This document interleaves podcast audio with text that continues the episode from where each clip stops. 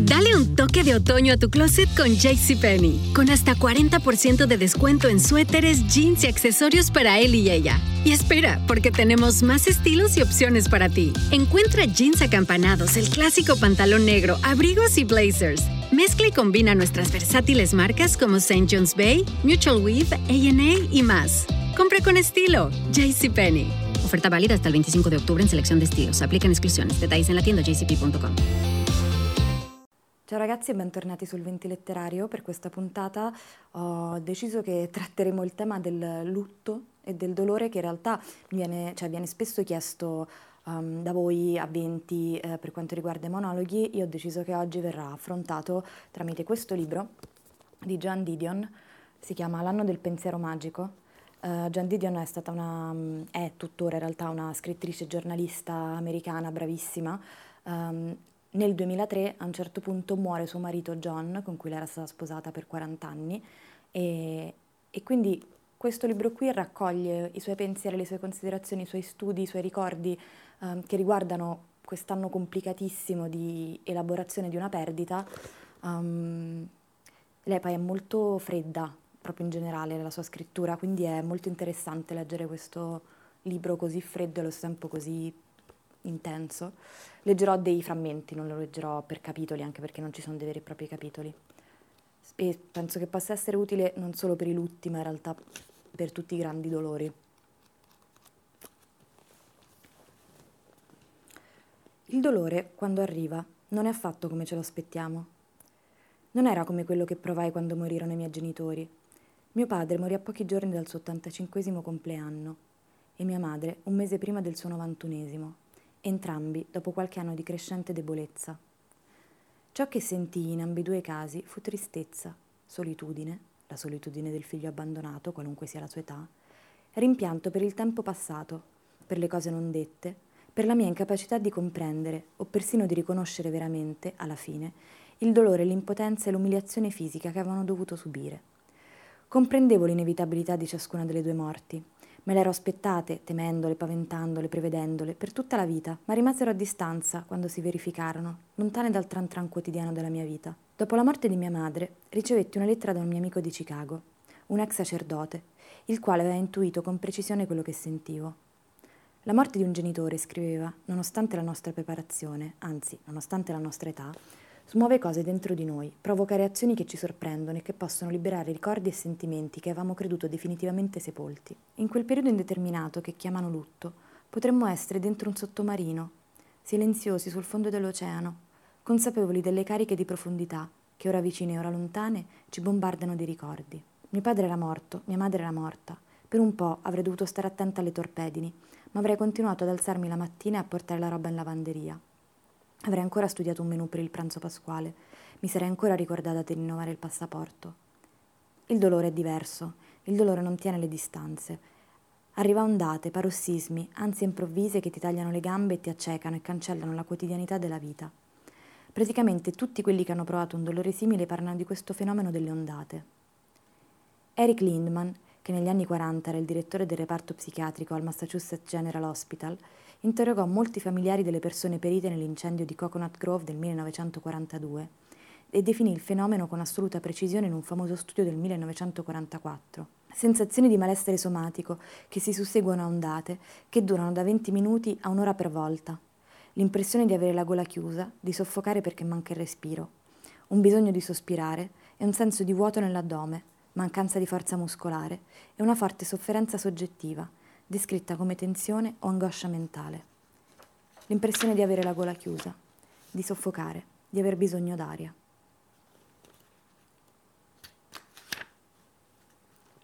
Il potere che ha il dolore di sconvolgere la mente è stato in effetti ampiamente notato. Il cordoglio per la morte di qualcuno, scrisse Freud nel 1917 nel suo Lutto e Melanconia, provoca gravi deviazioni dal normale atteggiamento verso la vita.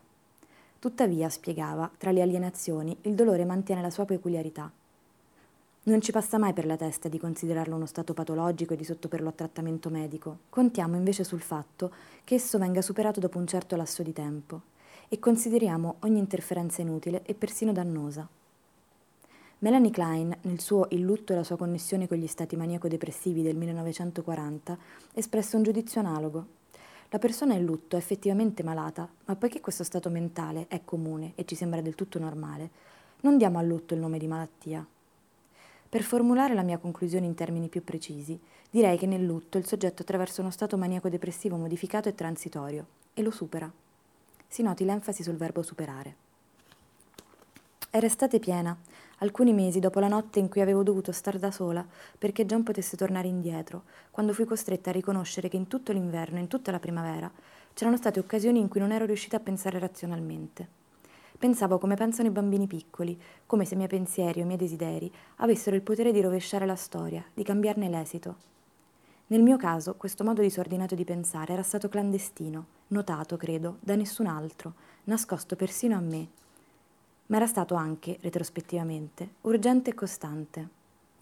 Retrospettivamente c'erano stati dei segni, delle bandierine di pericolo che avrei dovuto notare. C'era stata, per esempio, la faccenda dei necrologi. Non li potevo leggere. Questo durò dal 31 dicembre, quando apparvero i primi necrologi, al 29 febbraio, la sera degli Academy Awards del 2004, quando vidi una fotografia di John nella sequenza In Memoriam dell'Academy. Quando vedi la fotografia compresi per la prima volta perché i necrologi mi avevano tanto turbato. Avevo lasciato che gli altri lo credessero morto, avevo lasciato che lo seppellissero vivo.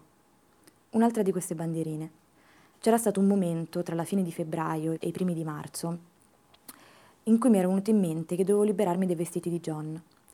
Molte persone avevano accennato alla necessità di liberarsi della sua roba, di solito nella forma, ben intenzionata, ma, come succede, incauta, di un'offerta di aiuto nel farlo. Mi ero opposta, non so perché. Ricordavo di aver io stessa aiutato mia madre, dopo la morte di mio padre, a dividere la sua roba in varie pile da dare a Goodwill e in altre pile migliori, per il negozio di roba usata in vendita per beneficenza, dove Gloria, mia cognata, faceva del volontariato. Dopo la morte di mia madre, Gloria, io, Quintana e le figlie di Gloria e Jim avevamo fatto lo stesso con i suoi vestiti. Era una delle cose che si facevano quando moriva qualcuno, una parte del rituale, una specie di obbligo morale. Cominciai.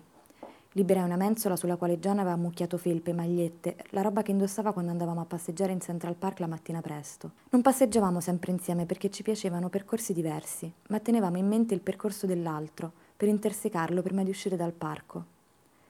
La roba su quella mensola mi era familiare come la mia. Mi rifiutai di pensare a questo.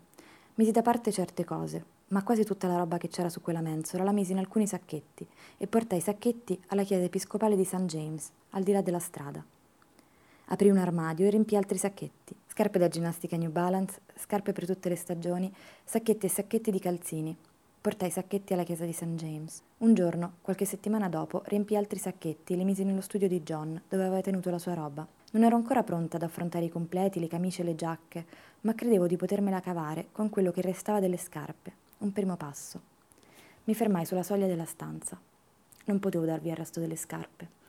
Rimasi là per un momento e poi compresi perché. Avrebbe avuto bisogno di scarpe se doveva tornare. Riconoscere questo pensiero non serve assolutamente a sradicarlo. Non ho ancora provato a decidere, dando via le scarpe, per esempio, se il pensiero ha perduto il suo potere.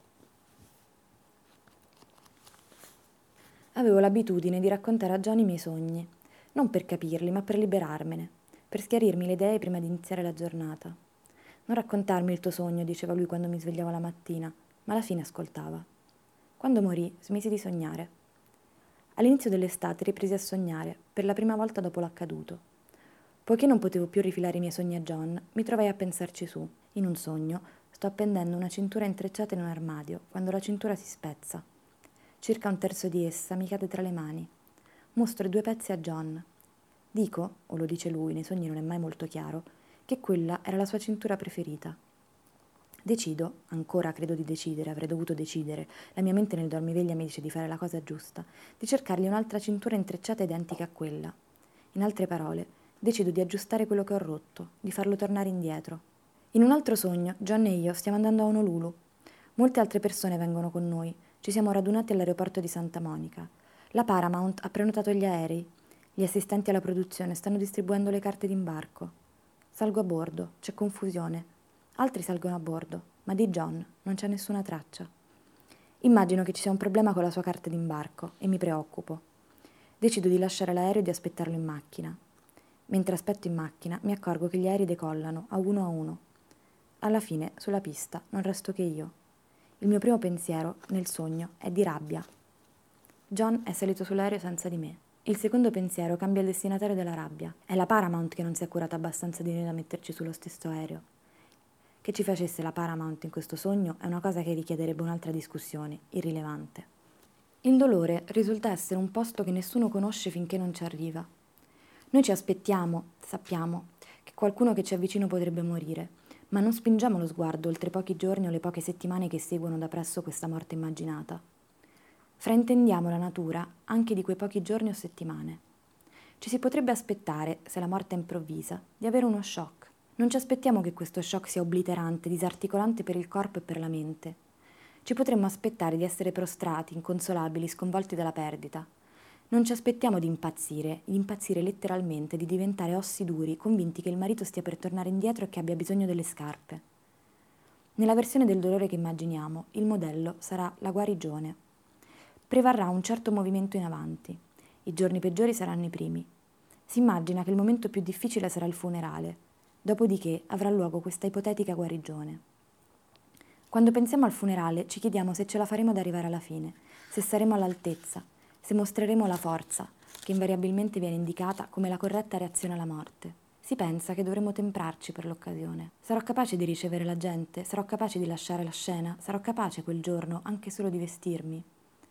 Non abbiamo modo di sapere che il problema non sarà quello. Non abbiamo modo di sapere che il funerale sarà una sorta di narcotica regressione in cui ci affidiamo alle cure degli altri, siamo completamente assorbiti dalla gravità e dal significato dell'occasione.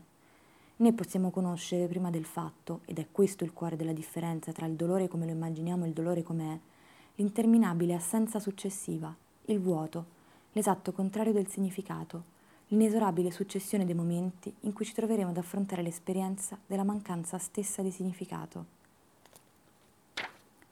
Una sera ti metti a tavola e la vita che conoscevi è finita. Il problema dell'autocommiserazione.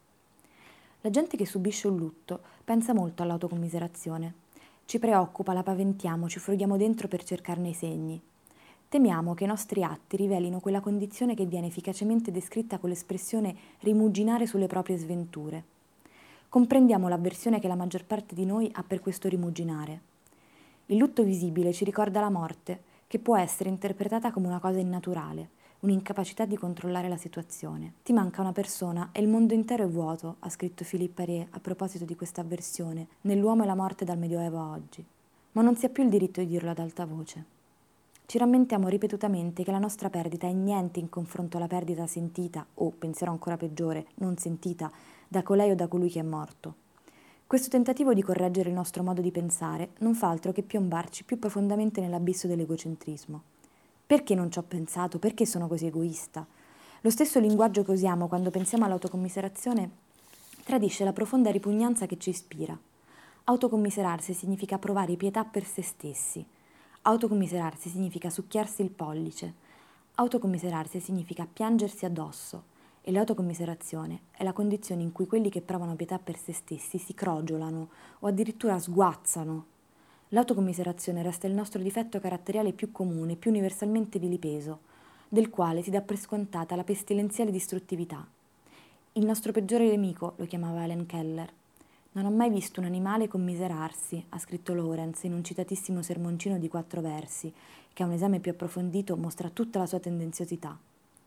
Un uccellino cadrà dal ramo morto stecchito dal freddo, senza essersi mai pianto addosso. Questo era, forse, ciò che Lorenz o noi stessi preferiremmo credere degli animali. Ma pensate a quei delfini che dopo la morte del compagno si rifiutano di mangiare. Pensate a quelle oche che cercano il compagno che non c'è più fino a perdere l'orientamento e morire. In realtà chi piange un defunto ha urgenti ragioni e anche un urgente bisogno di commiserarsi. I mariti se ne vanno, le mogli se ne vanno, i divorzi si susseguono, ma questi mariti e queste mogli si lasciano dietro reti di associazioni intatte, anche se acrimoniose. Solo i superstiti di una morte vengono lasciati veramente soli. I legami che formavano la loro vita, sia quelli profondi che quelli apparentemente, finché non si spezzano, insignificanti, sono tutti svaniti. John e io siamo stati sposati per 40 anni. In tutto questo tempo, tolti i primi 5 mesi in cui John lavorava ancora a Time, abbiamo lavorato sempre in casa. Stavamo insieme 24 ore al giorno, cosa che per mia madre e le mie zie è sempre stata una fonte sia di compiacimento che di apprensioni. Non saprei dire quante volte in una giornata qualsiasi dovevo dirgli qualcosa. Questo impulso non è venuto meno con la sua morte. Quella che è venuta meno è la possibilità di ottenere una risposta. Leggo qualcosa sul giornale che normalmente gli avrei letto ad alta voce. Noto nel quartiere qualche cambiamento che lo avrebbe interessato. Ralph Lauren ha ampliato i suoi locali tra la 71esima e la 72esima strada, diciamo, o l'area deserta dove c'era la Madison Avenue Bookshop è stata finalmente occupata. Ricordo di essere tornata un giorno di mezzo agosto da Central Park con una notizia urgente da comunicare. Il verde cupo dell'estate è sparito dagli alberi durante la notte, la stagione sta già cambiando. Dobbiamo fare i nostri piani per l'autunno, ricordo che pensai. Dobbiamo decidere dove vogliamo essere per la festa del ringraziamento, per Natale e per la fine dell'anno. Malo le chiavi sul tavolo appena entrata, prima di ricordare tutto. Non c'è nessuno che possa ascoltare questa notizia. Non ci sono posti dove andare con i piani non fatti, i pensieri incompleti, Credo di cominciare a capire perché il dolore mi tiene in questo stato di incertezza, scrisse Lewis dopo la morte della moglie. Nasce dalla frustrazione di tanti impulsi che erano diventati abituali. Un pensiero dopo l'altro, un sentimento dopo l'altro, un atto dopo l'altro, tutti avevano come oggetto H, la moglie. Ora il loro bersaglio se n'è andato. Io continuo a incoccare la freccia per la forza dell'abitudine, ma poi mi ricordo e devo deporre l'arco. Tante strade portano i miei pensieri ad H. Io ne imbocco una ma ora è bloccata dalla sbarra di un'intransitabile frontiera. Tante strade una volta, oggi tanti vicoli ciechi. In altri termini, non ci rimane altro, ripetutamente, che concentrare l'attenzione su noi stessi.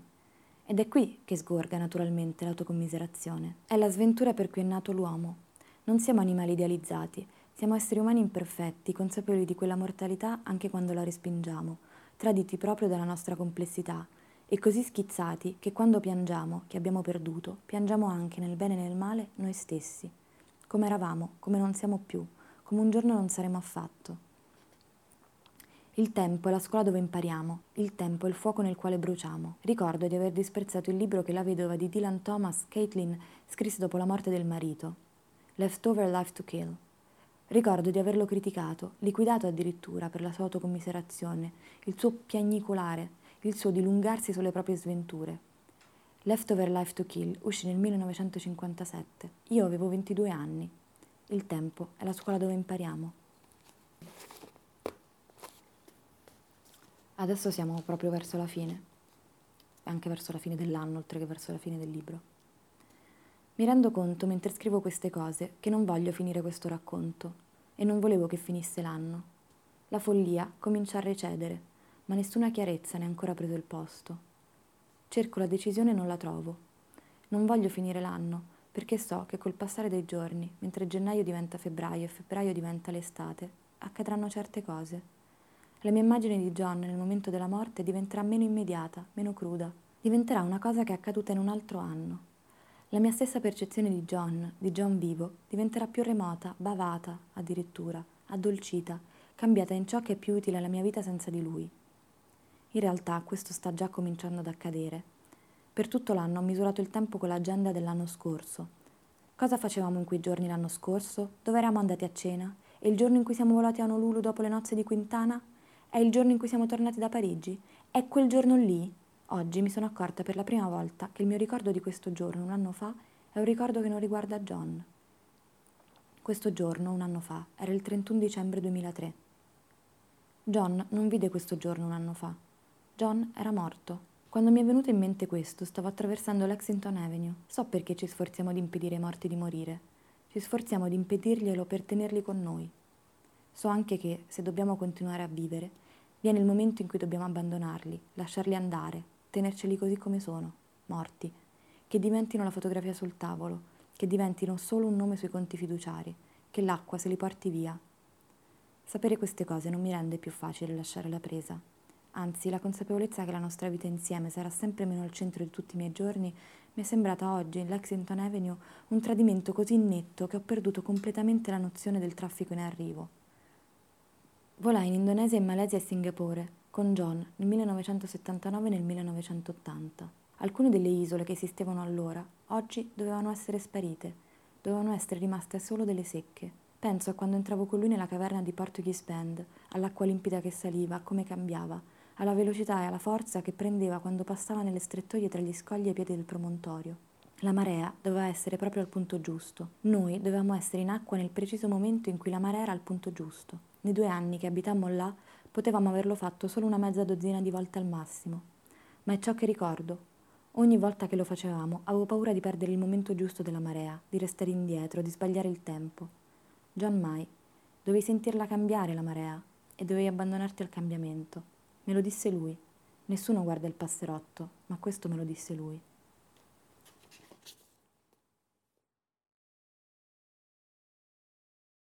Privacy policy and terms and conditions posted at textplan.us. Texting enrolls for recurring automated text marketing messages. Message and data rates may apply. Reply stop to opt out. The pandemic has been hard on all our kids. New studies show more than one in three children who started school in the pandemic now need intensive reading help. That's right, millions of kids in kindergarten through third grade in the United States cannot read at grade level. Here's the good news your child can be reading in just 30 days, guaranteed, with Hooked on Phonics. Even if your child has been struggling, Hooked on Phonics will teach your child to read in just 30 days, guaranteed. And right now, you can get started for just $1. Text the word grade to 323232 right now. Hooked on Phonics is highly effective and incredibly fun, and everything can be done right from home and in less than 20 minutes a day. For more than 30 years, Hooked on Phonics has been the proven learn to read program that kids love to use. Text grade to 323232 and teach your child to read in just 30 days, guaranteed. Text grade to 323232 right now and get started for just $1. Text grade to 323232 now. Text grade to 323232.